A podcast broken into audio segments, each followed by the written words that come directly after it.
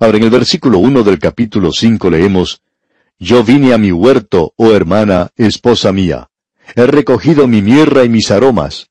He comido mi panal y mi miel, mi vino y mi leche he bebido. Comed, amigos, bebed en abundancia, oh amados. Es decir, amigo oyente, tengamos comunión. He aquí, dice el Señor, yo estoy a la puerta y llamo. Si alguno oye mi voz y abre la puerta, entraré a él y cenaré con él, y él conmigo. Y esa es la comunión que nosotros necesitamos. Y el apóstol Juan, en su primera epístola capítulo 1 y versículo 4, dice en relación con esa comunión, Estas cosas os escribimos para que vuestro gozo sea cumplido. No solo para tener comunión, sino para que vuestro gozo sea cumplido. ¿Ve usted? Él quiere que usted pase un tiempo ameno, confortable. ¿Está sucediendo esto en su vida, amigo creyente? Bueno, algunos de nosotros no estamos pasando por un buen tiempo, y deberíamos estar pasando por momentos agradables y de alegría. De vez en cuando recibimos cartas de personas que tienen que estar internadas en algún hospital o en algún hogar para ancianos. Muchas de esas personas nos cuentan acerca de sus sufrimientos, la enfermedad que están padeciendo. Y también nos cuentan de lo maravilloso que es tener comunión con el Señor Jesucristo. Y cierta anciana que nos escribió en una ocasión dice, De noche, cuando la enfermera me ayuda a prepararme para dormir, creo que eran las once de la noche cuando lo hacía, por una o dos horas antes de dormirme, yo estoy orando por ustedes. Ahora, ¿no es eso maravilloso, amigo oyente? Y luego esta ancianita sigue diciendo, me despierto a las cuatro y treinta de la mañana y nuevamente oro por ustedes. Y luego nos dice lo maravilloso que es para ella el tener comunión con el Señor Jesucristo. Ah, amigo oyente, cuán hermoso es esto. Llegamos ahora a una sección que es algo distinto, pero que era la costumbre de aquel día. En esta sección es la esposa la que habla. Con esto damos comienzo al cuarto cántico. Escucha lo que dice este versículo 2 del capítulo 5 de Cantar de los Cantares. Yo dormía, pero mi corazón velaba. Es la voz de mi amado que llama. Ábreme, hermana mía, amiga mía, paloma mía, perfecta mía, porque mi cabeza está llena de rocío, mis cabellos de las gotas de la noche. Yo dormía, pero mi corazón velaba, dice aquí. ¿No es eso maravilloso, amigo oyente? Mi corazón está despierto, yo estoy alerta, estoy esperando, observando. Es la voz de mi amado que me llama. Ábreme, hermana mía, amiga mía, paloma mía, perfecta mía, porque mi cabeza está llena de rocío, mis cabellos de las gotas de la noche. Él ha estado fuera toda la noche, ha estado ocupado, pero la esposa se ha ido a la cama. Ah, amigo oyente, la iglesia necesita escuchar este mensaje. Todos nosotros los creyentes deberíamos escucharlo. Necesitamos escuchar y prestar atención a este mensaje. Debemos salir de nuestras camas y ocuparnos en lo que debemos hacer. Si el Señor nos ha dado salud, comencemos a andar para Él. Luego el versículo 3 dice, Me he desnudado de mi ropa, ¿cómo me he de vestir? He lavado mis pies, ¿cómo los he de ensuciar? Ella comienza a racionalizar. Ella dice, bueno, ya estoy en cama. Debemos recordar que en aquellos días, aun en un palacio, por lo general el piso de la habitación era de tierra. Así es que aquí tenemos un piso de tierra, y ella dice que ya está en la cama. Ya he lavado mis pies y estoy en la cama y no quiero levantarme y ensuciarme los pies otra vez. Y en el versículo cuatro dice, Mi amado metió su mano por la ventanilla y mi corazón se conmovió dentro de mí. Es decir, mis emociones se han conmovido por él. Y en el versículo cinco dice, Yo me levanté para abrir a mi amado, y mis manos gotearon mirra, y mis dedos mirra que corría sobre la manecilla del cerrojo. Permítanos explicarle lo que era la costumbre de aquel día, y era una costumbre muy hermosa. Y era que un hombre estaba enamorado de una muchacha, y en realidad él quería expresar su amor, quería indicar que ella era la única. Él iba a su hogar, y la puerta tenía un agujero por el cual uno podía pasar la mano para así agarrar la manecilla del cerrojo. En esos días, no eran muy civilizados y la gente no utilizaba candados ni cosas por el estilo. No tenían ladrones que entraban a las casas a robar como ocurre en el presente. Pero bueno, nosotros somos muy civilizados, pero esta gente no lo era. Bien, el enamorado entonces iba a la casa de su novia, digamos, colocaba su mano a través de ese agujero en la puerta, sin abrirla, y sobre la manecilla del cerrojo derramaba mirra e incienso. Y cuando ella se levantaba para abrir la puerta, entonces al tocar la manecilla, esa fragancia empapaba sus manos. Así que ese es el cuadro que tenemos aquí. Ella escuchó su voz y sabía que él estaba en algún lugar. Se levantó y fue a la puerta, y cuando ella asió esa manecilla, ésta estaba con mirra e incienso, y la hermosa fragancia, la dulzura de su presencia estaba allí. O sea que él había estado allí. En el día de hoy, amigo oyente, pensamos que si nosotros comenzamos a hacer algo para Dios, encontramos a veces la dulzura de su presencia en la manecilla de la puerta, o aún en nuestra propia habitación sentimos que hemos tenido una comunión real, personal con Él. ¿Qué cuadro más maravilloso es este, no le parece? Y realmente podemos decir que es algo glorioso. Y esto nos trae al final de este cántico. Ha sido una verdadera joya, ¿verdad? Es uno de los cánticos más breves, pero ciertamente tiene su dulzura. Y llegamos ahora al quinto cántico. Y en nuestro próximo estudio, Dios mediante, vamos a ver la descripción que ella da de él.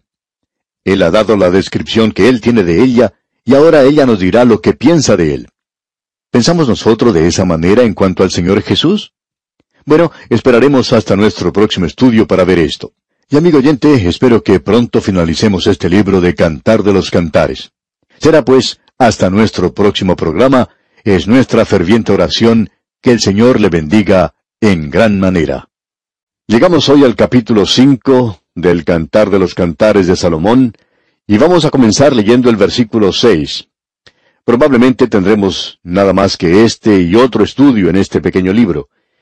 Y quizá usted se pregunte, ¿y de aquí a dónde vamos? Bueno, seguiremos nuestro procedimiento común y volveremos al Nuevo Testamento.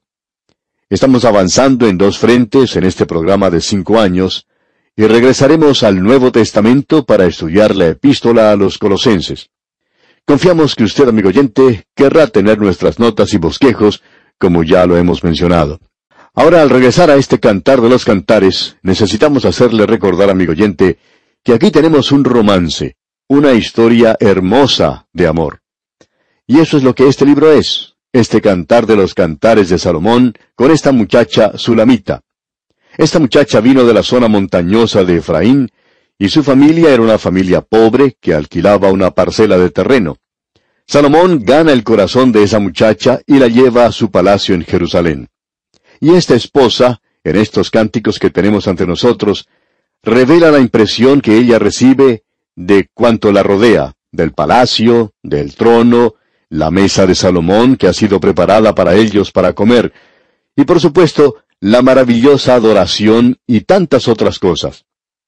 Y en nuestro último estudio tuvimos esta hermosa historia de la esposa. Él llegó a despertarla, la invitaba a ir con él porque su cabeza estaba llena de rocío. Y la razón era que él había estado afuera, buscando las ovejas que se habían perdido. Usted recordará que él era un pastor. Y también que él estaba ocupado en los negocios del rey.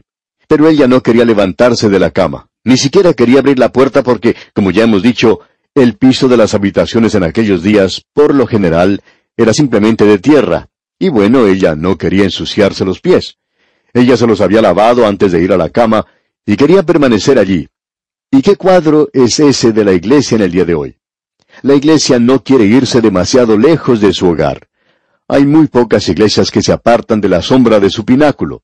No quieren salir de los umbrales de la iglesia. Y en realidad, esa es una distancia muy grande para algunos de ellos en la actualidad.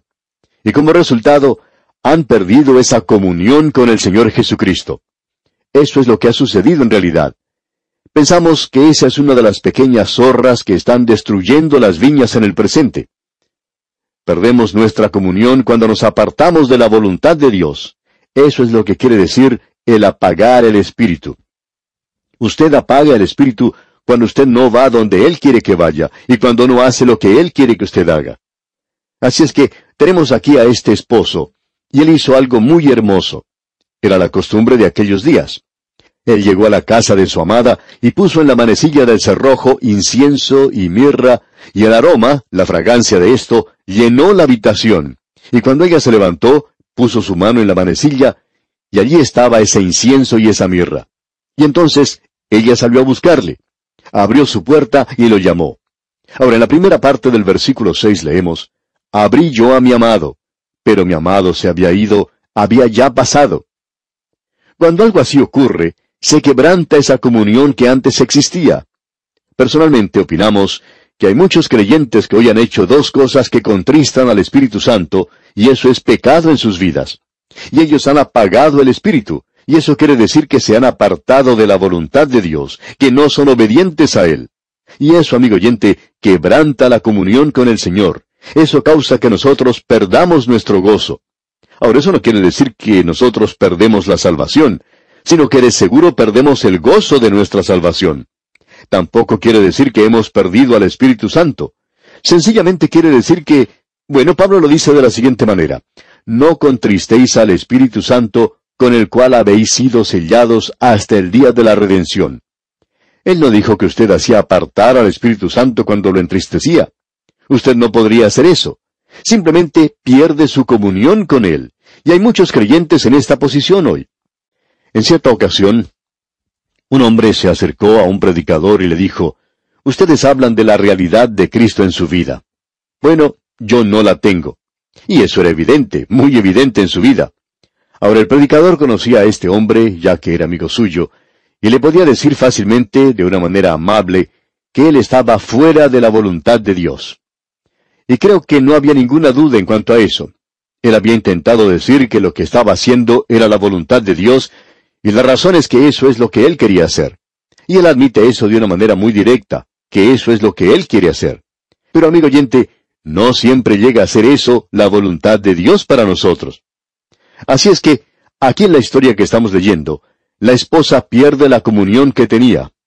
Amigo oyente, si usted no está haciendo nada hoy por el Señor, usted no ha perdido su salvación, pero usted está perdiendo mucho. Usted está perdiendo una dulce comunión con Él.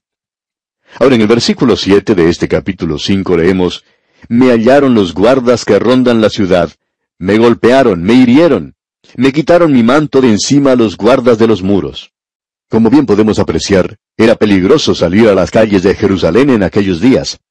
Esto era en el año mil antes de Cristo, hace más de tres mil años, y en ese entonces era peligroso salir a las calles de Jerusalén de noche. Y es lo mismo que está sucediendo en las calles de nuestras grandes ciudades hoy. Y en algunos lugares hasta es peligroso salir a la calle durante las horas del día. Así es que hemos avanzado mucho, ¿verdad? Lo único es que nosotros hemos avanzado en un círculo y hemos regresado al mismo punto donde el hombre estaba hace miles de años. Era peligroso para ella salir de noche a la calle en ese entonces. Nos preguntamos si nosotros nos damos cuenta de lo impotentes que somos si tratamos de hacer las cosas por medio de nuestras propias fuerzas. Tememos que hoy se está haciendo mucho para despertar el entusiasmo para hacer solo una cosa, y es el ir y golpear a las puertas de las casas. Ahora eso ha sido descuidado por mucho tiempo, pero estamos seguros que hay ciertas personas que no deberían salir a golpear las puertas de las casas. Y hay ciertas personas que opinamos no deberían estar testificando para nada. Un señor, por ejemplo, no tiene ningún sentido común en cuanto a testificar. Sin embargo, él tiene mucho celo para testificar por el Señor. Y lo que ocurre es que muchas veces ha provocado a ir a otras personas y ha hecho enojar a personas que él ni siquiera conocía. Y luego él dice, ¿no es cierto que hay mucha oposición al Evangelio hoy? Bueno, la verdad es que no es que haya tanta oposición como la que se piensa que existe. Quizá tenga algo que ver con la forma en que la persona lo está presentando. Usted recuerda que una de las personas que eran más hostiles hacia el Señor Jesucristo y ante la cual él testificó era la mujer samaritana cuando llegó al pozo a buscar agua. Ella no era muy amigable que digamos, pero ¿se dio usted cuenta de cómo trató el Señor el tema con ella? Él no se le acercó a ella como si él tuviera algo que le iba a presentar, le gustara o no le gustara. Él le dijo a ella, dame algo de beber. Amigo oyente, él tomó un lugar muy humilde y le pidió a ella agua. Y luego, de una manera muy cortés, le dice, Ah, yo podría haberte dado agua si tú me lo hubieras pedido. Y finalmente, ella pide esa agua. Él no ofreció eso, sino hasta cuando ella lo pidió. Y amigo oyente, usted y yo necesitamos aprender eso antes de intentar testificar del Evangelio ante algunas personas. Necesitamos despertar un poco de apetito en ellas. Quizá ellas puedan ver algo en nosotros. Hay muchos que no ven nada en nosotros pero deberían ver algo antes. Quizá lo que ellos deberían descubrir antes es si este Evangelio es algo real en nuestros corazones y en nuestras vidas. Así es que debemos tener mucho cuidado en cuanto a esto. Pero existe hoy cierta oposición a la palabra de Dios. Y aquí nosotros nos damos cuenta que proviene de lugares de los cuales no se espera, como lo que le sucede aquí a esta joven. Uno pensaría que los guardas que rodean la ciudad serían las personas que ayudarían a esta joven. Pero no de usted que ocurre todo lo contrario. Aquí dice, me golpearon, me hirieron, me quitaron mi manto de encima a los guardas de los muros. Y esta joven está pasando por unos momentos difíciles, debemos admitir, ya que no recibe protección de parte de aquellos que deberían estarla protegiendo. ¿Y cuántos predicadores hoy se encuentran abandonados por aquellos que se vuelven contra ellos a causa de que están predicando quizá de una manera un poco fuerte para ellos? Lo que ocurre hoy es que la oposición viene de aquellas personas que a veces deberían estar protegiéndonos. Ahora esta joven, esta esposa aquí, se encuentra con las hijas de Jerusalén.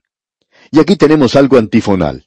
Eso quiere decir que ella canta una parte y las muchachas cantan otra. Parecería que fuese una ópera, ¿verdad? En el versículo ocho leemos, Yo os conjuro, oh doncellas de Jerusalén, si halláis a mi amado, que le hagáis saber que estoy enferma de amor. Si ustedes lo encuentran a él, díganle por favor cuánto lo extraño, cuánto le amo y díganle que lo estoy buscando. Bueno, ese es el pensamiento que encontramos aquí en este pasaje en particular. Entonces, las hijas de Jerusalén le responden a la esposa. Y hablando honradamente, le diríamos que ellas parecen un poco escépticas. ¿Se ha dado usted cuenta de eso? La esposa está enamorada del esposo y ahora el jardín ha perdido su fragancia, la mirra y el incienso ya no tienen mucho significado para ella. La belleza de las flores se ha marchitado. Y debemos decir, amigo oyente, que ella extraña al esposo. Y entonces las hijas de Jerusalén se muestran un poco escépticas. ¿Ha notado usted lo que ellas dicen? Escuche. ¿Qué es tu amado más que otro amado? ¿Y quién es este Jesús? ¿Qué le hace pensar que Jesús es diferente de cualquier otra persona? Han existido otros grandes líderes religiosos también. Ellos también son bastante famosos. ¿Por qué piensa usted que Jesucristo es diferente? ¿Por qué piensa que Él es quien dice ser? Créanos, amigo oyente, que hay mucho escepticismo hoy.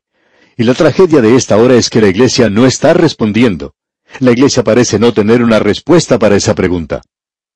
Hollywood ha sacado dos producciones cinematográficas que son en realidad una blasfemia contra el Señor Jesucristo. Una de ellas es Jesucristo Superestrella, que fue producida en 1973, y la otra es La Última Tentación de Cristo, producida en 1988. Como ya dijimos, ambas producciones son una blasfemia porque niegan la deidad del Señor Jesucristo.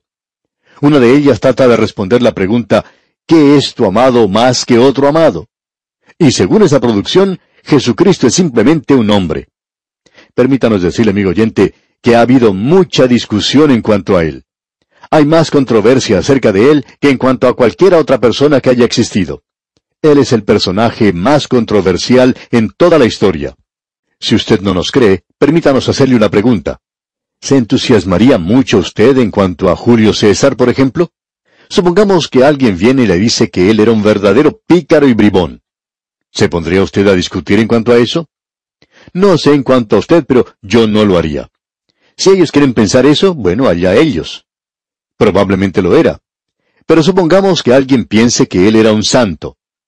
¿Quiere usted discutir en cuanto a eso? Yo no lo haría. Pudo haber sido un santo. No creo que lo haya sido en realidad, pero con todo, no hay ninguna razón para discutir eso, ¿no le parece? Pero en el momento en que usted menciona a Jesucristo, la familia humana comienza a tomar diferentes posiciones. Es algo interesante. Dios lo hizo de esa manera. Dios ni siquiera dejó que Pilato se escapara fácilmente. Pilato pidió que le trajeran un poco de agua para lavarse las manos y dijo, yo no tengo nada que ver con él. Y él pensó que así era. Sin embargo, el credo más antiguo de la Iglesia ha estado diciendo por más de dos mil años, crucificado bajo Poncio Pilato. Poncio Pilato, tú no pudiste lavarte las manos, tú hiciste una decisión, tú tomaste un lado. Cristo te obligó a hacer una decisión aunque tú pensabas que Él era el prisionero y tú eras el juez. Pero la verdad es que Él fue el juez y tú el prisionero. Y hoy todo hombre tiene que hacer una decisión. Ahora el versículo nueve de este capítulo cinco del Cantar de los Cantares dice, ¿Qué es tu amado más que otro amado, o la más hermosa de todas las mujeres? ¿Qué es tu amado más que otro amado que así nos conjuras? O sea, ¿por qué piensas que él es diferente? En las antologías de la religión en el día de hoy, se presenta a grandes líderes religiosos, según ellos los llaman, los fundadores de la religión, Moisés, Jesús, Mahoma, Gandhi, Buda y todos los demás. Sin embargo, amigo oyente, según el historiador tertuliano, cuando comenzó la persecución, él decía que el gran problema era que los miembros de la iglesia primitiva preferían morir antes de ver que Jesucristo fuese reducido a un nivel similar al de las deidades paganas del imperio romano. Y esta gente se negaba completamente a tomar una pizca de incienso y ponerla ante la imagen del César. No querían hacer eso. ¿Por qué? Porque su amado era diferente. Y ahora va a responder la esposa, ella va a responder al escepticismo de estas mujeres. Uno pensaría que de una forma u otra ellas harían que ella se atemorizara y que su entusiasmo se apagara, pero están equivocadas. Notemos lo que ella responde en los versículos 10 al 16 de este capítulo 5 del Cantar de los Cantares. Mi amado es blanco y rubio, señalado entre diez mil. Su cabeza como oro finísimo, sus cabellos crespos, negros como el cuervo sus ojos como palomas junto a los arroyos de las aguas que se lavan con leche y a la perfección colocados, sus mejillas como una era de especias aromáticas, como fragantes flores, sus labios como lirios que destilan mirra fragante, sus manos como anillos de oro engastados de jacintos, su cuerpo como claro marfil cubierto de zafiros, sus piernas como columnas de mármol fundadas sobre basas de oro fino, su aspecto como el Líbano, escogido como los cedros, su paladar dulcísimo y todo él codiciable. Tal es mi amado, tal es mi amigo, oh doncellas de Jerusalén. Tal es mi amado. Ella les responde a esas hijas de Jerusalén de una manera muy elocuente en cuanto a él. Tenemos aquí algo que es tan obvio, y es la forma en que ella describe a su amado. Ella habla de él de una forma muy detallada. ¿Sabe lo que eso significa? Eso quiere decir que ella le conocía. ¿Y cómo le conocía? Y amigo oyente, si usted va a defender al Señor Jesucristo hoy y a testificar por Él, usted tiene que conocerle.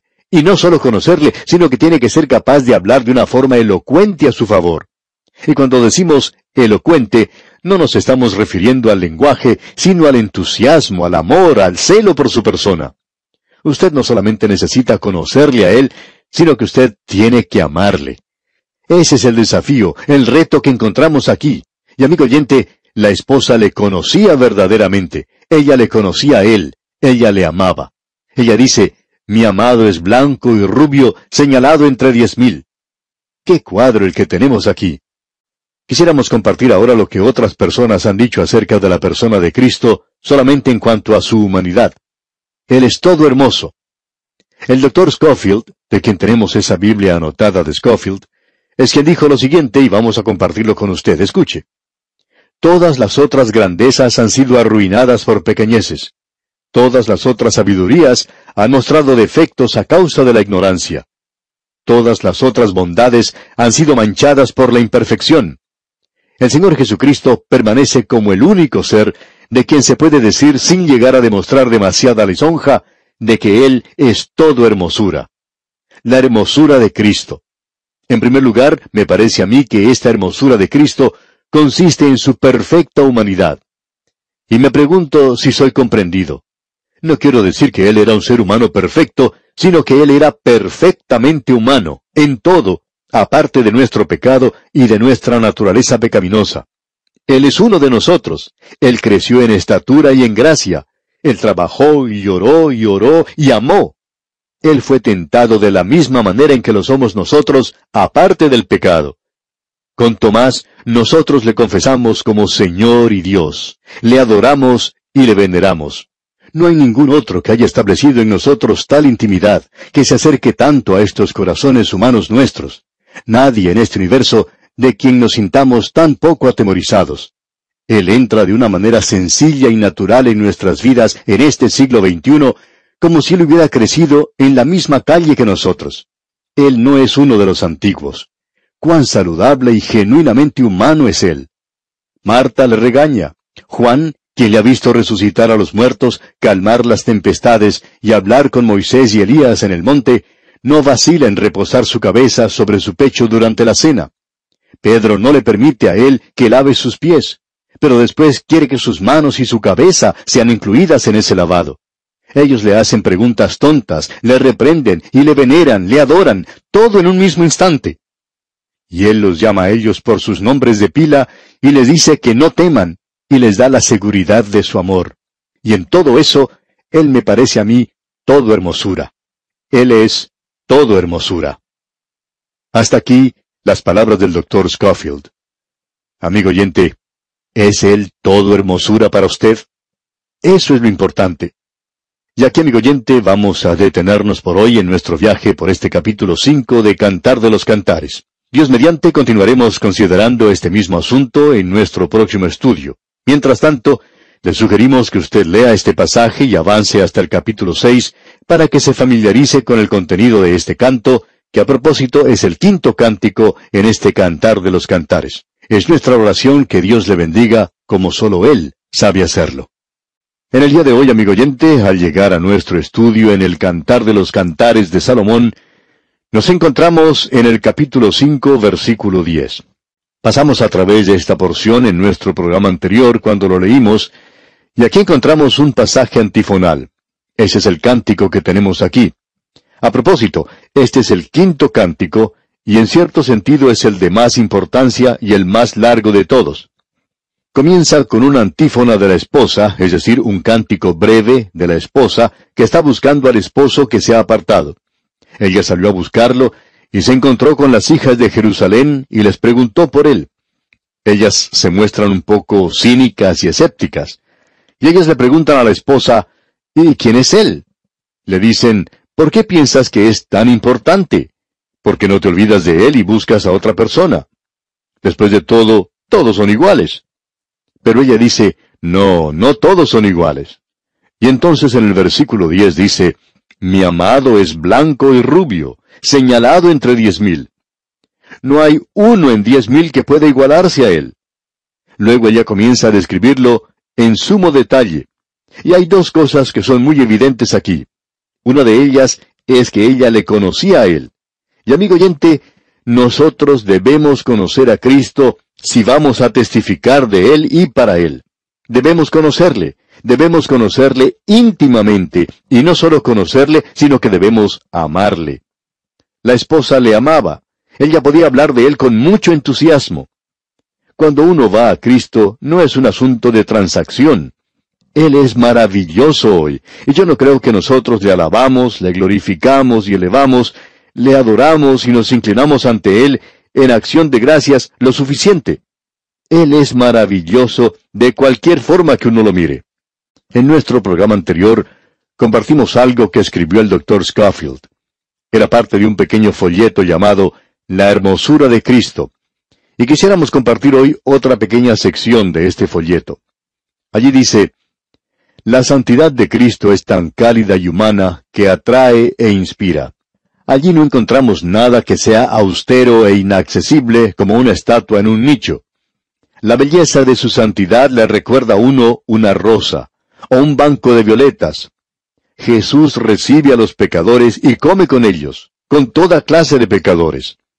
Nicodemo, quien era un pecador moral, religioso, y María de Magdala, de quien él expulsó siete demonios, la clase de pecador que nos sorprende.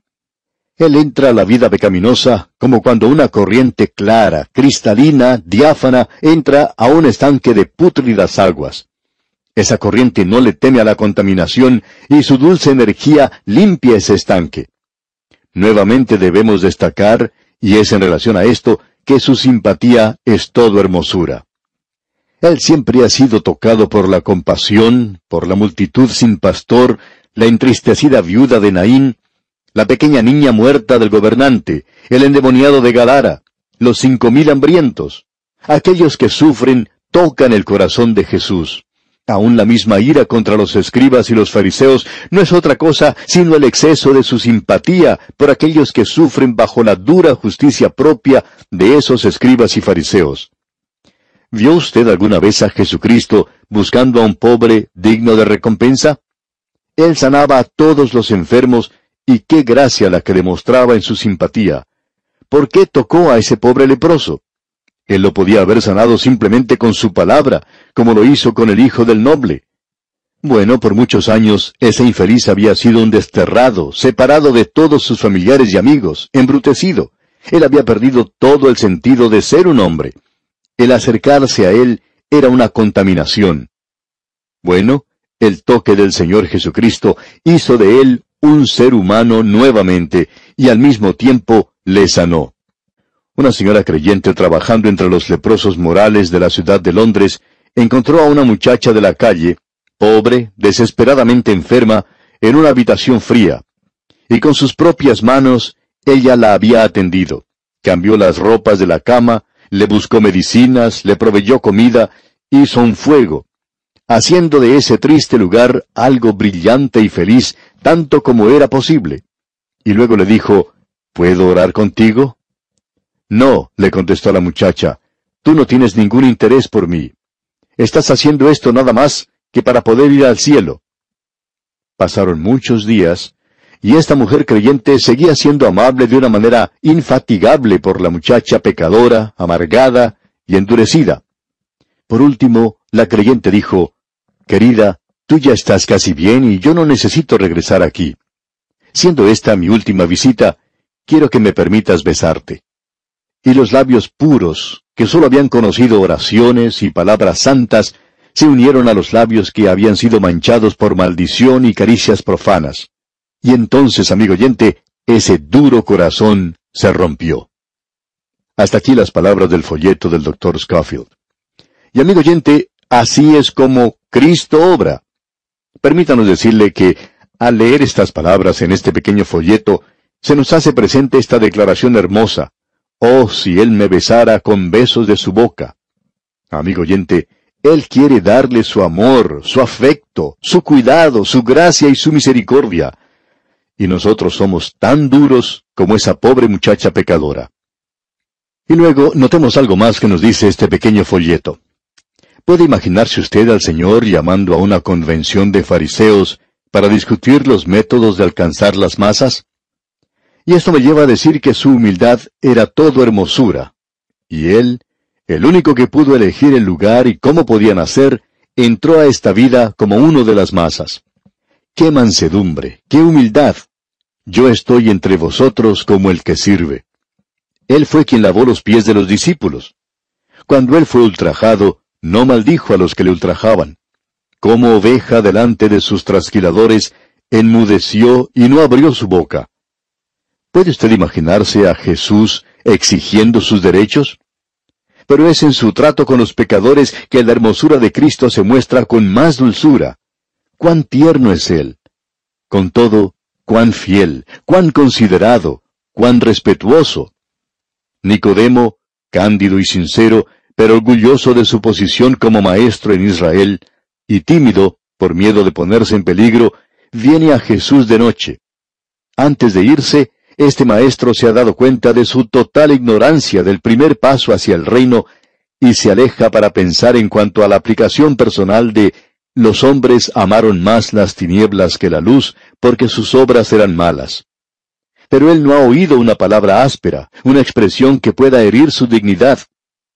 Cuando él le habla a la mujer callada, desesperada, después que sus acusadores se han marchado uno por uno, él usa la misma palabra mujer que él usó cuando se dirigió a su madre desde la cruz. Sígale hasta el pozo de Jacob en el calor del mediodía y escuche su conversación con la mujer samaritana. Cuán paciente él despliega las más profundas verdades. Cuán tiernamente. Con todo, fielmente él presiona la gran úlcera de pecado que está carcomiendo el alma de esta mujer. Pero él no podía ser más respetuoso con María de Betania. Aún en las agonías de la muerte, él pudo escuchar el clamor de una fe desesperada. Cuando los conquistadores regresaban de lejanas guerras y de tierras extranjeras, traían a sus principales cautivos como trofeo. Fue suficiente para Cristo el llevar de regreso al cielo el alma de un ladrón. Sí, Él es todo hermoso. y ahora me he quedado sin espacio para hablar de su dignidad, de su hombría varonil, de su perfecta valentía. En Jesús hay un perfecto equilibrio de variadas perfecciones. Todos los elementos de un carácter perfecto están en un hermoso equilibrio. Su ternura nunca es débil, su valor nunca es brutal. Mi querido amigo, usted puede estudiar estas cosas por sí mismo. Sígale por todas las escenas de ultrajes e insultos en la noche y la mañana de su arresto y juicio. Mírele allí ante el sumo sacerdote, ante Pilato, ante Herodes. Véale allí herido, abusado, azotado, golpeado en el rostro, escupido, desfigurado. ¿Cómo sobresale su inherente grandeza? Ni una sola vez él pierde su compostura, su alta dignidad. Permítame pedirle a algún pecador que no es salvo aquí, que le siga aún más allá. Vaya con esa multitud escarnecedora hasta afuera de las puertas de la ciudad. Véale allí tendido sobre esa cruz grande y rústica. Escuche el terrible sonido del martillo cuando forza los clavos a través de sus manos y sus pies. Vea mientras la multitud enardecida se queda asombrada y la cruz llevando su ternura.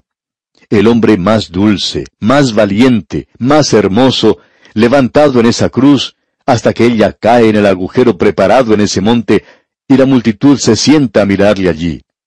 Usted mira también. Escúchele pedir al Padre que perdone a sus asesinos. Escuche sus clamores desde la cruz. ¿No es Él todo hermosura? ¿Qué quiere decir todo esto? Que llevó Él mismo nuestros pecados en su cuerpo sobre el madero. Todos aquellos que creen en Él son justificados de todas las cosas. De cierto, de cierto os digo, el que cree en mí tiene vida eterna. Termino con una palabra de testimonio personal. Este es mi amado y este es mi amigo. ¿No quisiera usted aceptarle como su Salvador y su amigo amado? Hasta aquí la cita del doctor Scofield, amigo oyente.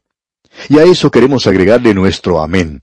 Eso quiere decir que estamos de acuerdo con cada palabra que se dijo aquí. Mi amado es señalado entre diez mil. Tal es mi amado, tal es mi amigo, oh doncellas de Jerusalén. Y quisiéramos agregar algo más en cuanto al Señor Jesucristo. Su nacimiento fue contrario a las leyes de la vida. Su muerte fue contraria a las leyes de la muerte.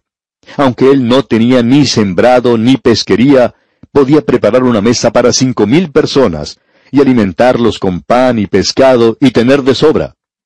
Él no caminó sobre hermosas alfombras, pero caminó sobre las aguas del mar de Galilea, y éstas le sostuvieron. Cuando él murió, muy pocos se pusieron luto, pero un crespón negro se extendió sobre el sol. Los hombres temblaban, no por sus pecados, sino porque la tierra debajo de sus pies se sacudía bajo ese peso. Toda la naturaleza le rindió honor, solamente los pecadores le rechazaron. La corrupción no se pudo apoderar de su cuerpo.